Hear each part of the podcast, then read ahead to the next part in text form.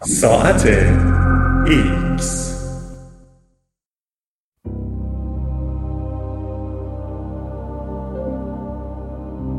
هشت شگفتی مغز انسان هرچه بیشتر در مورد مرکز فرماندهی خود بدانیم بیشتر شگفت زده می شویم.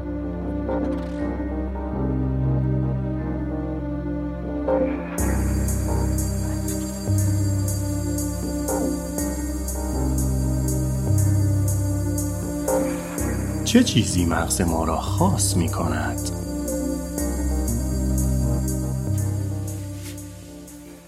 درون سر ما جسمی وجود دارد که به شکلی بیرقیب در دنیای شناخته شده فعالیت هایی مانند محاسبه، خلاقیت و درک را تنها با استفاده از انرژی یک لامپ 20 واتی انجام می دهد. گام های بلندی در زمینه درک کار کرده مغز انسان برداشته شده است. در سالهای اخیر فهمیده این که سلول های مغز وقتی می‌خواهیم حرف زدن را شروع کنیم و حتی پیش از اینکه بدانیم چه می‌خواهیم بگوییم آنچه را که اتفاق میافتد معین می‌کنند با این حال هرچه بیشتر یاد می‌گیریم بیشتر می‌فهمیم که چه چیزی نمی‌دانیم در لحظات پیش رو به منظور آشکارسازی سازوکارها و شگفتی های این توپ خاکستری به سوالات مهمی پاسخ خواهیم داد. معمولا دوست داریم به خود بگوییم که مغز انسان یک اندام استثنایی است. شاید سایر حیوانات بتوانند از ابزار استفاده کنند یا هزار تو را حل کنند اما آیا می توانند کامپیوتر بسازند یا غزل بسرایند؟ با این حال علا رقم توانایی ذهنی شگفتانگیزی که داریم نمی توانیم توضیح دهیم که چرا مغز انسان خاص است.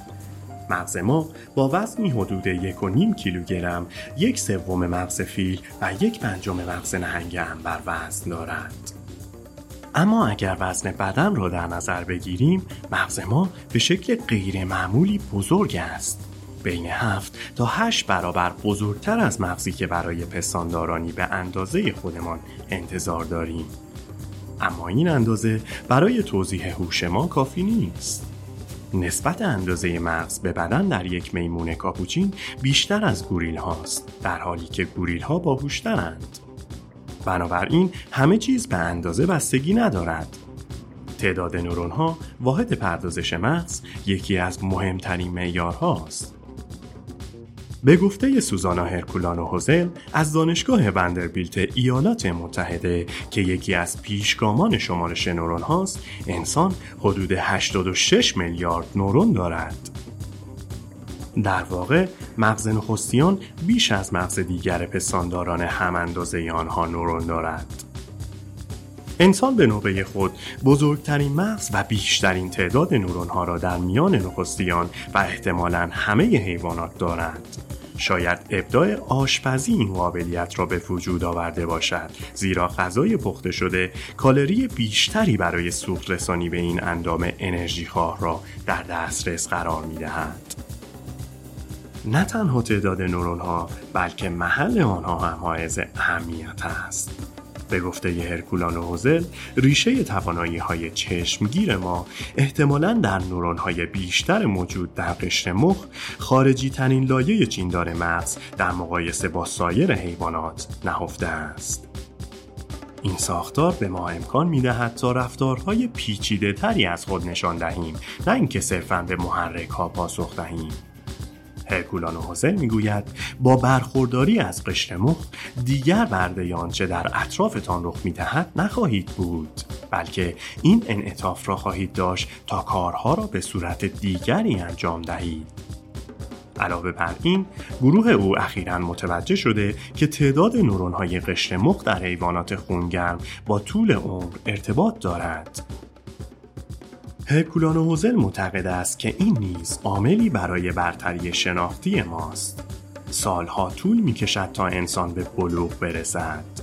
واقعا زمان زیادی طول می کشد تا مغز کامل شود. در تمامی این مدت شما مشغول جمعآوری اطلاعات از دنیا هستید. نورون ها همه داستان نیستند. سلول هایی به نام آستروسیت نیز نقش مهمی در هوش دارند. اما قدرت محاسبه محضی که از 16 میلیارد نورون قشری حاصل می شود احتمالا مهمترین عامل در برتری شناختی ماست.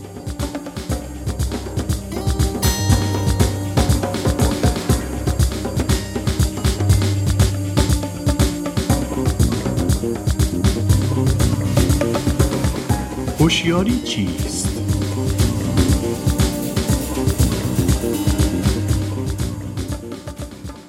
مغز هوشیار را همانند یک کوره در نظر بگیرید. در صورتی که در خواب عمیق باشید شعله هوشیاری به سطحی حداقلی ولی پایدار خواهد رسید. در خواب رم وقتی خواب می‌بینید هوشیاری شعله می‌کشد ولی نامنظم. در وضعیت اغما هوشیاری همچون خاکستر گرم است. به عبارت دیگر هوشیاری در طیفی از حالات مختلف قرار دارند. این وضعیت را می توان به این صورت توضیح داد که وقتی اکثر بخش های مغز اطلاعات را به شبکه ای از نورون ها به عنوان فضای کار کلی ارسال می کنند هوشیاری به صورت کامل بروز می کند وقتی اطلاعات ارسال نشوند حسها نیمه هوشیار خواهند ماند. وقتی ارسال اطلاعات ناقص باشد میزان مختلفی از هوشیاری به وجود خواهد آمد. مانند وقتی که خواب می‌بینید یا ضربه ای به سرتان خورده است. با بررسی این حالات روزی مکانیزم های مغز را که منجر به هوشیاری می‌شوند شناسایی خواهیم کرد. پس چرا توضیحی در مورد هوشیاری اینکه چگونه حدود یک کیلوگرم سلول عصبی باعث ایجاد چرخه ای از افکار و احساسات می شود که تجربه ذهنی ما را می سازند به مسئله سخت بدل شده است.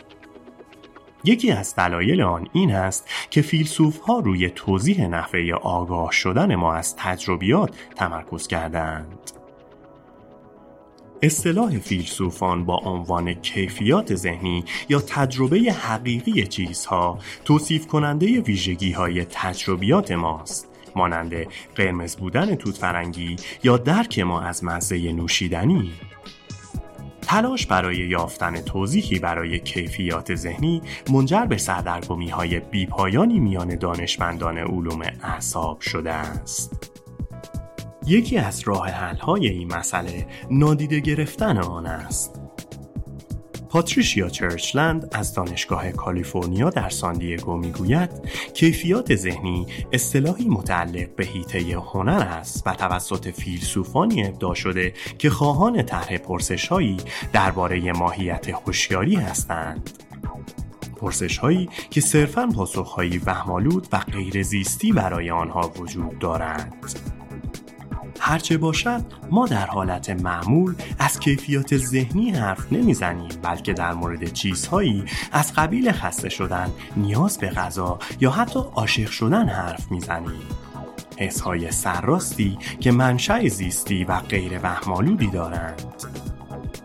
به گفته دنیل دنت از دانشگاه تافتس ماساچوست اکثر مردم تا زمانی که تحت تاثیر فیلسوف ها قرار نگیرند از کیفیات ذهنی خود آگاه نیستند.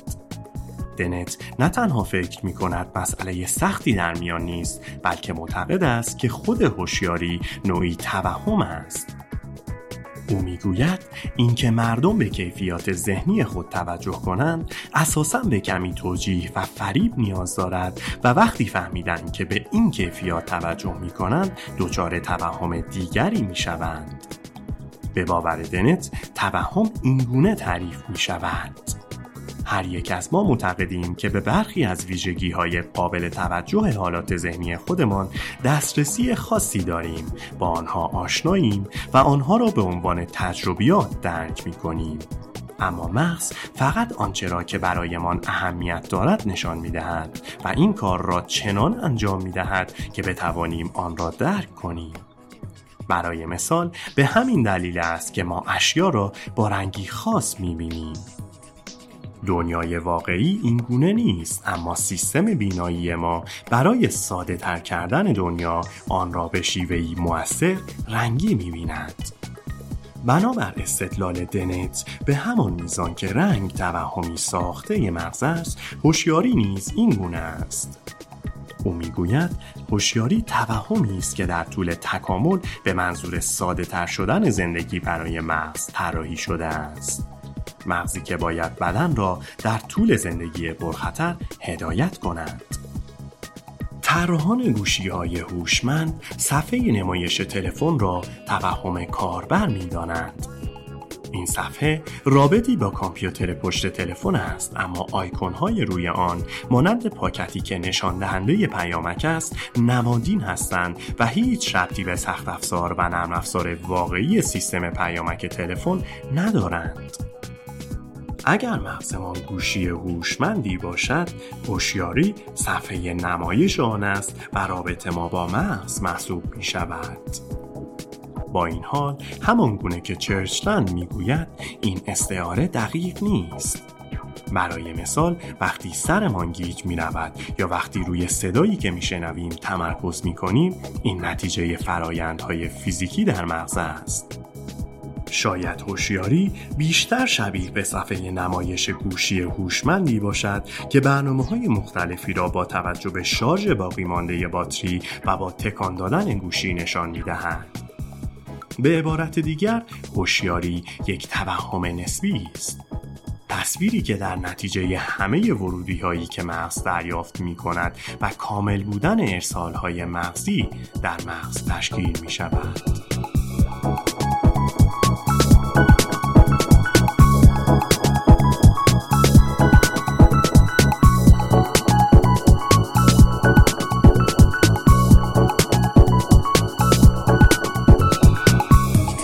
آیا افراد باهوش مغز متفاوتی دارند؟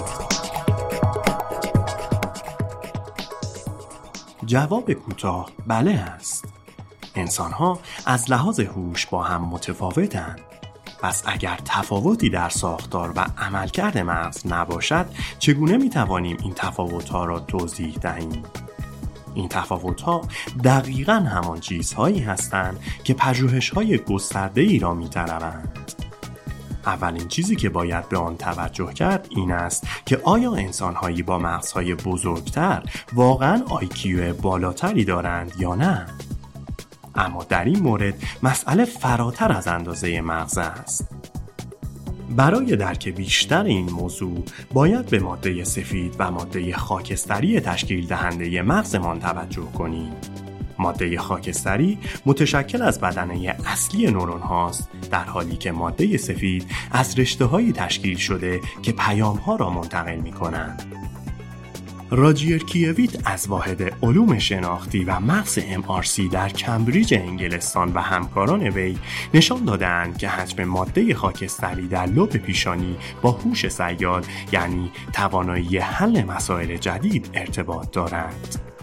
آنها همچنین نشان دادند که این موضوع به میزان ارتباطات ماده سفید بین دو نیمه بخش پیش پیشانی مربوط است. مسئله فقط مقدار بافت نیست یکی از جالبترین ویژگی های مغز پستانداران نحوه چین خوردگی ماده خاکستری روی سطح خودش است که به آن ظاهری شبیه به گردو می دهد.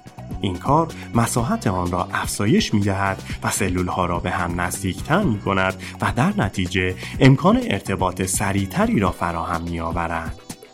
در ضمن میزان چین خوردگی با سرعت تفکر و حافظه کاری ارتباط دارد. چین خوردگی مغز افراد باهوشتر بیشتر است. با این حال هنوز این واقعیت ها به ما نمی‌گویند که هوش کجای مغز است. برای یافتن آن می توانیم به یکی از محبوب ترین ایده ها در مورد محل هوش توجه کنیم. نظریه‌ای به نام تجمیع آهیانه‌ای پیشانی طبق این نظریه اساس زیست شناختی هوش شبکه است که کانونهای مختلف مغز را به هم وصل می کنند. نشانه های این کانون ها را می توان در تصویر برداری های مغز مشاهده کرد. اولرایک باستن از دانشگاه گوته فرانکفورت در آلمان و همکاران وی نحوه فعال شدن بخشهایی از مغز طی کارهای شناختی را بررسی کرده و شبکه ای را شناسایی کردند که 20 ناحیه مختلف مرتبط با هوش را در مناطق پیشانی و آهیانه به هم مربوط می کند. افرادی که ماده خاکستری بیشتر یا فعالیت نورونی بالاتری در این مناطق داشتند باهوشتر بودند انگار داریم به جاهایی می‌رسیم. اما این نتیجه فقط به این معنی نیست که مغز افراد باهوشتر از لحاظ فیزیکی متفاوت است. به نظر می رسد که مغز آنها کارآمدتر باشد. امیلیانو سانتورنچی از دانشگاه پزشکی هاروارد می‌گوید که ممکن است مغز چهارچوب درستی برای عمل کرد در سطوح بالا داشته باشد. ولی این چهارچوب بدون وجود یک رایانه که قدرت را در زمانهای مختلف تنظیم کرده و تخصیص منابع را در هر زمان مدیریت کند به اندازه کافی کارآمد نیست. بر اساس مطالعات سانتارنچی هوش را می توان با تحریک مغناطیسی تقویت کرد تا کارایی پردازش مغز افزایش یابد. همچنین او بر اهمیت انعطاف پذیری و توانایی تغییر تاکید می کند. شاید مغز برخی از افراد ذاتا شکل پذیر بوده و توانایی یادگیری بالایی داشته باشد. یعنی هیچ چیز ژنتیکی نیست. هرچند می‌دانیم که صدها ژن در هوش دخالت دارند کشف تفاوت در تاثیر این ژنها زمان زیادی نیاز خواهد داشت. قرار هم نبوده ما محل هوش با ارزشترین ویژگی انسان را در مغز که پیچیده ترین در جهان است به راحتی پیدا کنیم.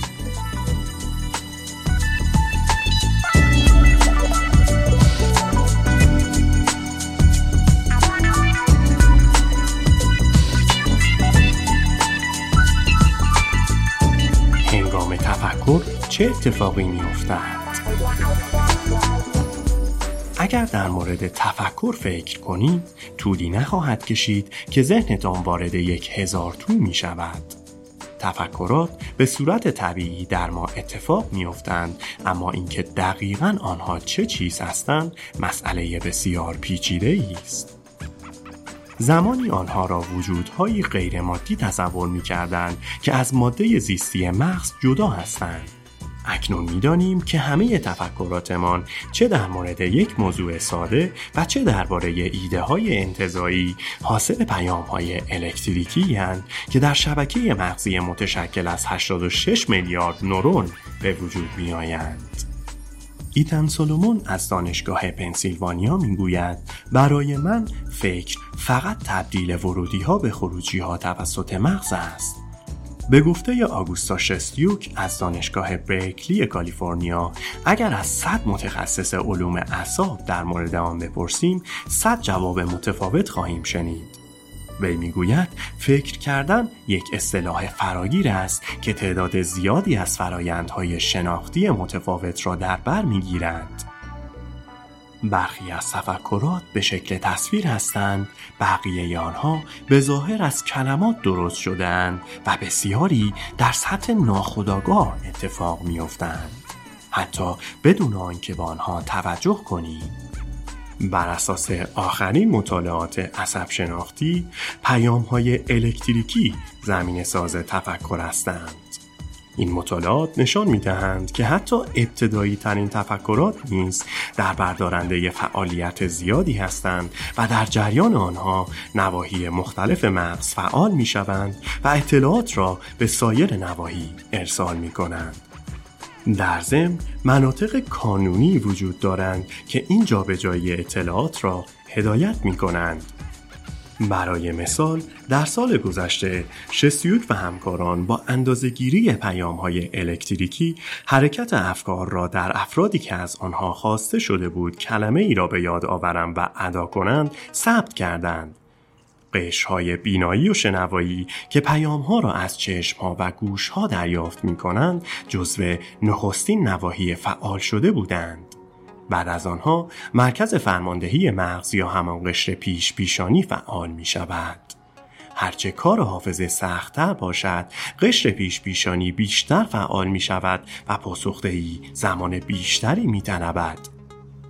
این وضعیت نشان دهنده زمانی است که این منطقه سایر نواحی مغز از جمله شبکه هایی که محل ذخیره حافظه هستند را به کار می گیرند. در نهایت قشر حرکتی فعال می شود و پاسخی گفتاری را به وجود می آورد. جالبان که این مسئله قبل از اینکه قشر پیش پیشانی تصمیم به پاسخ بگیرد اتفاق می افتد. شستیوک می‌گوید به همین دلیل است که ما قبل از اینکه بدانیم چه چیزی می‌خواهیم بگوییم شروع به حرف زدن می‌کنیم بنابراین قشر پیش پیشانی به هماهنگی فرایندهای تفکر کمک می کند اما پیام های دخیل نیز باید هماهنگ باشد. این کار توسط امواج مغزی صورت می گیرد ریز امواج ناشی از فعالیت های نورونی با فرکانس های مختلف در مغز ارتعاش پیدا می کنند. تحقیقات سولومون نشان می دهند که حین اجرای آزمایش حافظه امواج تتای کم فرکانسی که در مناطق مختلف مغز دخیل هستند هماهنگ می شوند و این همزمانی احتمالا به ارسال اطلاعات بین این نواحی کمک می کند. توانایی جدید ما در استراق سمع تفکرات به این معناست که دستگاه های ذهنخانی دیگر صرفا به داستان ها تعلق ندارند. اوایل سال جاری الکترودهایی در مغز قرار داده شد تا به وسیله آنها بتوان امواج مغزی را با استفاده از کامپیوتر به گفتار تبدیل کرد. با بهرهگیری از این روش ها می توان به بیماران مبتلا به سندروم قفل شدگی که آگاه هستند اما توان حرکت ندارند برای برقراری ارتباط کمک کرد.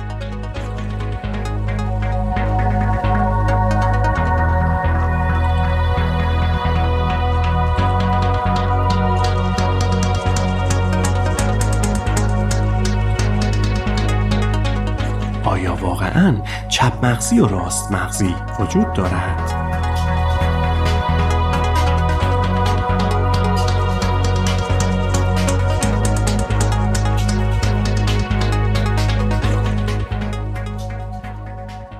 آیا تا کنون فکر کرده اید که چپ مغز هستید یا راست مغز؟ اقلانی و منطقی هستید یا خلاق و آزاد؟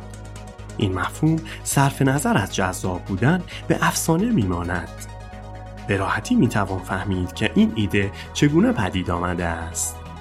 در دهه 1960 متوجه شدیم که برخی از عملکردها صرفا در یک قسمت از مغز اتفاق میافتند. اکثر افراد زبان را در نیمکره چپ پردازش می کنند در حالی که تعامل با احساساتمان در سمت راست رخ می دهد. خیلی زود گفته شد که نیمکره چپ مختص منطق، استدلال و زبان است. سمت راست مغز نیز مسئول پیشبرد عواطف، موسیقی و تحریک پذیری شناخته شد. این موضوع باعث پیدایش این تلقی شد که سمت قالب مغز تعیین کننده شخصیت است. اما واقعیت ظریفتر از این حرف است. برای مثال اگرچه گفتار پیچیده در نیمکره چپ تولید می شود سمت راست به شما امکان می دهد تا محتوای احساسی و استعاری این کلمات را درک کنید و تا حدودی نیز به ظرافت زبانی شما کمک می کند. از طرف دیگر تفکر خلاق شبکه گسترده ای از سلول ها را که مختص هیچ کدام از نیمکره ها نیست فعال می کند. علاوه بر این هیچ مدرکی مبنی بر این امر وجود ندارد که یک سمت مغز غالب است جفری اندرسون از دانشگاه یوتا از مغز بیش از هزار نفر در زمانی که به کارهای مختلفی مشغول بودند اسکن گرفت و نشان داد که در هیچ یک از آنها استفاده از یک سمت مغز بر سمت دیگر غلبه ندارد. ایده های زیاد دیگری نیز وجود دارند طبق نظریه روش های شناختی که توسط استیفن کاسلین از دانشگاه هاروارد ارائه شده سبک شناختی ما به این موضوع بستگی دارد که بالا مغز هستیم یا پایین مغز. مناطق بالایی مغز ما در طراحی و اجرای نقشه و همچنین بازبینی آنها هنگامی که درست پیش نمی روند دخالت دارند. مناطق پایینی عمدتا در پردازش ورودی های حاصل از حس ها، طبقه بندی اشیا و رویدادها و معنا بخشیدن به آنها نقش دارند. به گفته گاسلین همه افراد همیشه از کل مغزشان استفاده می کنند اما هر یک از ما تا حدودی به سیستم های بالایی یا پایینی تکیه داریم و این موضوع رفتارمان را تحت تاثیر قرار می دهد. برای مثال فردی که بالای مغز او غالب است یک گیرنده خلاق اما گاهی ناکارآمد است زیرا نقشه ها را بر اساس شرایط فعلی بروز نمی کند. افراد پایین مغز به جزئیات نقشه فکر می کنند اما احتمالا نمی توانند طرحهای پیچیده را آغاز کنند. با این حال بر اساس استدلال اندرسون شخصیت ما احتمالا از نحوه ارتباط سیستم های مختلف مغزی و میزان این ارتباطات ناشی می شود. برای مثال افرادی که از تجربیات جدید استقبال می کنند به احتمال زیاد با دیدن غروب زیبای آفتاب به وجد می آیند. اسکن های مغزی نشان می دهند که در این افراد بین نواحی مسئول پردازش اطلاعات حسی و مناطق مسئول ندای درونی ارتباط های زیادی وجود دارد. به گفته آندرسون می توانیم این اطلاعات را به ماشین های یادگیری عمیق که بر اساس اسکن مغز افراد صفات شخصیتی آنها را دقیقا پیش بینی می کنند وارد کنیم. وی معتقد است دیگر بحث استفاده بیشتر از سمت چپ یا راست مغز مطرح نیست بلکه مسئله اصلی تفاوت‌های ظریف در ارتباطات موجود در سرتاسر سر مغز است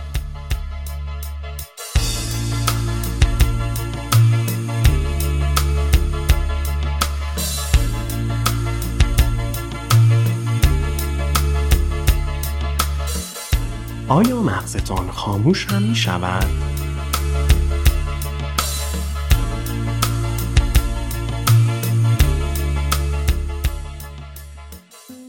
در زمان استراحت گاهی به نظر می رسد که مغز نیز خاموش شده است اما این گونه نیست. اگر زنده اید نورون هایتان در حال فعالیت هستند. دنیز واتانسور دانشمند علوم اعصاب شناختی از دانشگاه فوداندرچین معتقد است حتی وقتی به ظاهر هیچ کاری نمی کنید پردازش های زیادی در حال وقوع هستند.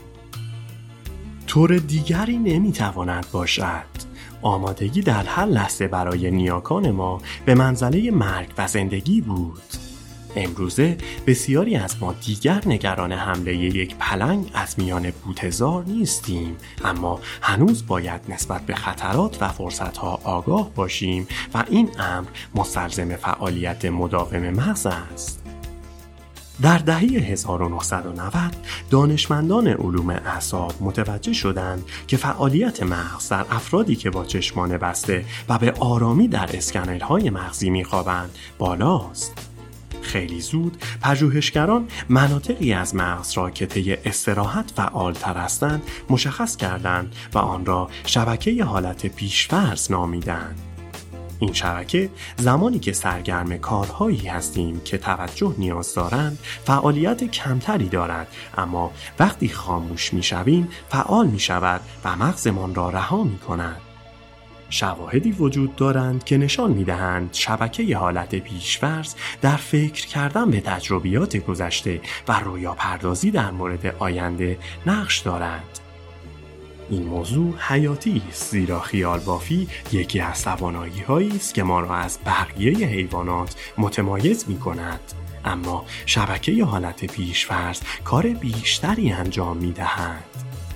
در سال 2017 واتانسور و همکارانش نشان دادند که این شبکه اساس توانایی ما برای انجام کارهایی است که نیازی به توجه ندارند. از جمله این کارها می توان به بستن بند کفش یا رانندگی در یک جاده آشنا اشاره کرد. این همان حالت اتوپایلوت یا خلبان خودکار است. در طول خواب مغز همچنان فعال است. وقتی فردی هوشیاری خود را از دست می دهد، مغز خانداری را شروع می کند. زدودن مولکول های سمی، تنظیم سطح هورمونی و خوابهای جادویی این کارها محیط امنی را برای تحریک رفتارهای جدید به وجود می و به زندگی در حالت بیداری کمک می کنند.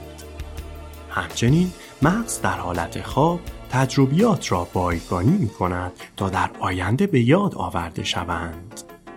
حتی وقتی فردی برای مدت طولانی در حالت نباتی ناهوشیار و ظاهرا غیر پاسخگو باشد مغزش هنوز سطحی از فعالیت را بروز می دهد. برای مثال اگر از فردی که در این وضعیت قرار دارد خواسته شود تا خودش را در حال بازی تنیس تصور کند جریان خون در مناطقی از مغز که با مهارت‌های حرکتی ارتباط دارند افزایش پیدا می کند مسئله ای که نشان دهنده فعالیت نورون های این مناطق است در یک مورد مناطق مربوط به فرمان در پاسخ به سوالات بله و نه در یک بیمار فعال شدند فقط هنگام مرگ است که نورون ها به طور کامل خاموش می شوند. آنگونه که جت هارتینز از دانشگاه سینسیناتی در اوهایو و همکاران وی برای اولین بار در مورد انسان نشان دادند پس از مرگ آخرین سلسله فعالیت اتفاق میافتد.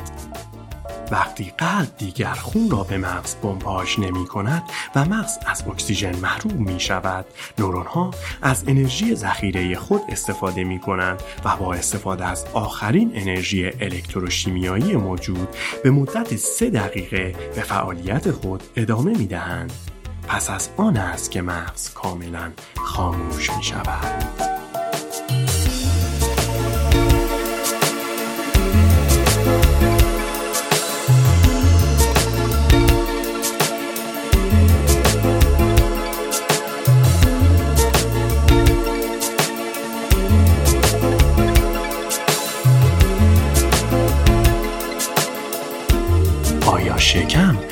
مغز تاثیر می‌گذارد؟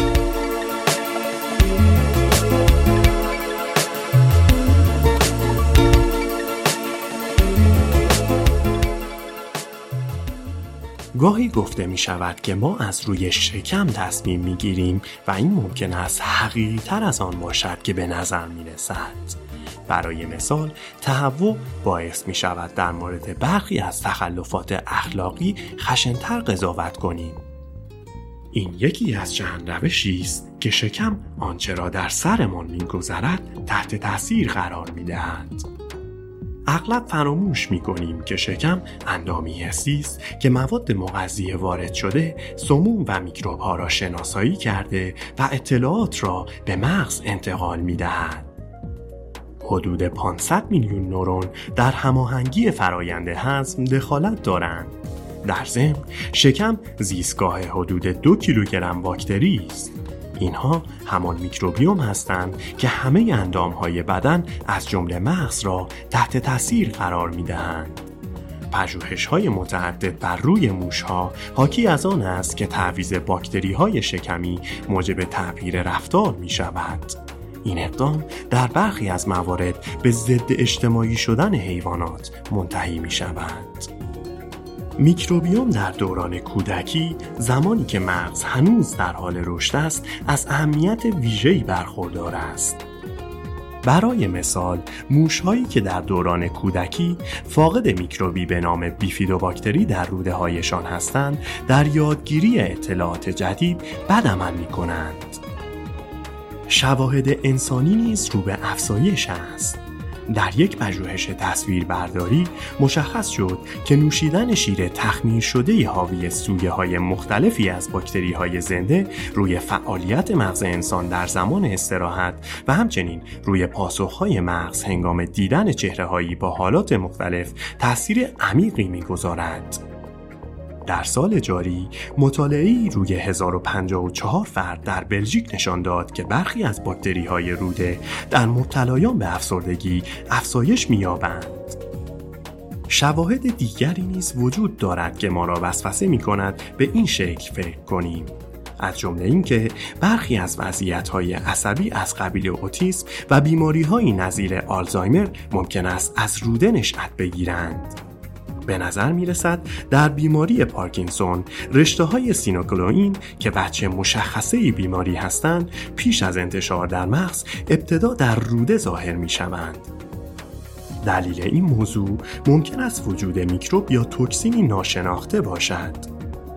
همچنین اینکه چرا رژیم کتوژنیک پرچرب از وقوع تشنج در برخی از مبتلایان به سر جلوگیری می کند با تغییر میکروبیوم این افراد قابل توضیح است.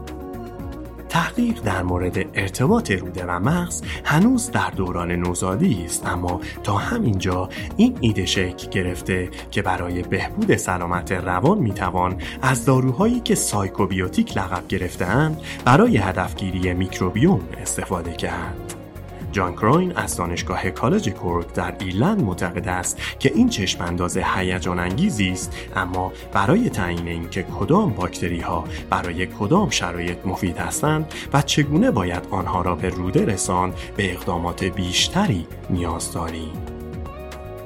اینکه باکتری ها حقیقتا چگونه مغز را تحت تاثیر قرار می دهند رازی است که کم کم به آن پی خواهیم برد. ده ها هزار میلیارد باکتری موجود در روده ما کانون فعالیت متابولیک هستند و انبوهی از مواد شیمیایی قابل جذب را تولید می کنند. اینکه کدام یک از این باکتری ها به مغز می رسند و آثار خود را بر آن اعمال می کنند به کانون توجه پژوهش های فعلی تبدیل شده است. حتی برخی از باکتری ها از گابا که یکی از مواد شیمیایی مغز است و در افسردگی دخالت دارد تغذیه می کنند. به گفته کرایان شاید عجیب به نظر برسد که مغز ما تحت تاثیر چیزهایی است که در روده های ما وجود دارند اما با در نظر گرفتن این واقعیت که این میکروب ها همیشه با ما بودند جای تعجبی باقی نمیماند وی می‌گوید به آنها همچون دوستانی مینگرم که فواید اجتماعی دارند به این دلیل که آنها حقیقتا مغز اجتماعی را در نخستین مراحل زندگی تحت تاثیر قرار می دهند. این ارتباطی بسیار مهم است و معتقدم که طی تکامل به وجود آمده است.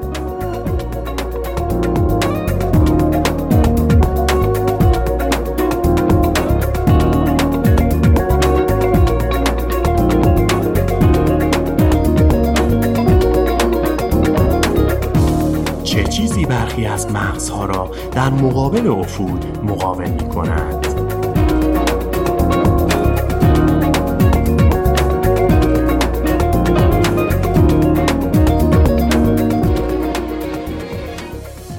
یکی از سختترین واقعیت های زندگی این است که با افزایش سن توانایی های شناختیمان شروع به افول می کنند. اما چرا برخی از افراد با وجود افزایش سن چندان دچار فراموشی لحظه ای نمی شوند در حالی که افت ذهنی در سایرین بیشتر است؟ مغز از حدود چهل سالگی شروع به کوچک شدن می کند و سلول های لوب پیشانی، استریاتوم و هیپوکام ناحیه هایی که در پیچیده ترین تفکرات، حرکت و حافظه دخالت دارند سریعتر دچار زوال می شوند. اینکه چگونه نسبت به عوارض این افول مقاومت کنید مسئله است که احتمالاً با ذخیره شناختی شما ارتباط دارد.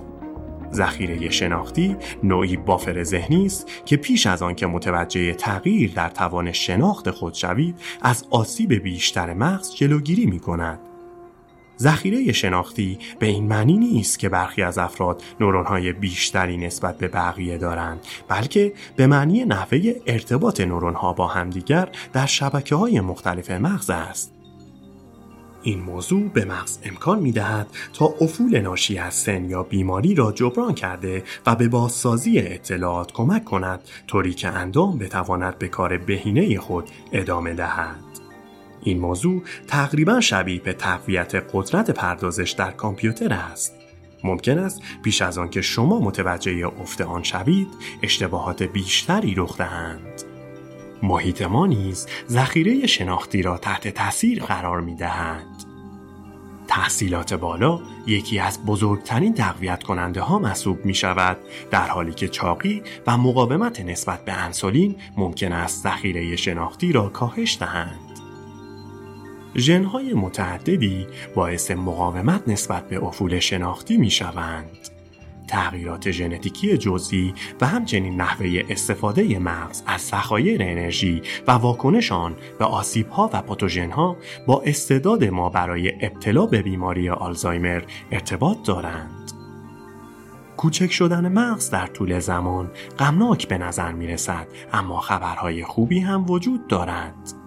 هرچند اکثر سلول های مغز بلافاصله پس از تولد به وجود می آیند می توانیم انواعی از نورون ها را حتی تا دهه نهم زندگیمان تولید کنیم. این توانایی تا حدودی توضیح می دهد که چرا مغز بعضی از افراد علا رقم افزایش سنشان همچنان خوب کار می کند. البته روش هایی برای تقویت ذخیره شناختی وجود دارد. تداوم خودآموزی در طول زندگی منافع زیادی دارد. همچنین نواختن یک آلت موسیقی، روابط اجتماعی، خواب مناسب و مکالمه به بیش از یک زمان نیز کمک کننده هستند. لازم نیست تا هنگام سالخوردگی برای یافتن راه چاره معطل شوید. مسئله عقل سالم در بدن سالم است حقیقت دارند. استیف هریچ مدیر مرکز علوم انسانی و فیزیولوژی کاربردی در کینگز کالج لندن می‌گوید اگر مغز سالمی می‌خواهید باید ورزش کنید ورزش منظم منجر به تقویت قابل توجه حافظه، توجه، سرعت پردازش و عملکردهای اجرایی از قبیل برنامه ریزی و چند عملکردی می شود. ریچارد هنسون از دانشگاه کمبریج و همکارانش متوجه شدند که کارهایی که در میانه زندگی جدای از کار یا تحصیل انجام می دهیم دخالت خاصی در سلامت مغز در سالهای کهنسالی دارند. با این حال فعالیت هایی که بازنشستگان در سنین پیری انجام می دهند تأثیر کمتری دارند. هنسون می‌گوید میانسالی زمان خوبی برای مداخله است تا مردم را برای شرکت در فعالیت های جسمی، فکری و اجتماعی بیشتر ترغیب کنیم. فعالیت هایی که ممکن است برای 20 تا 30 سال بعدشان خوب باشد.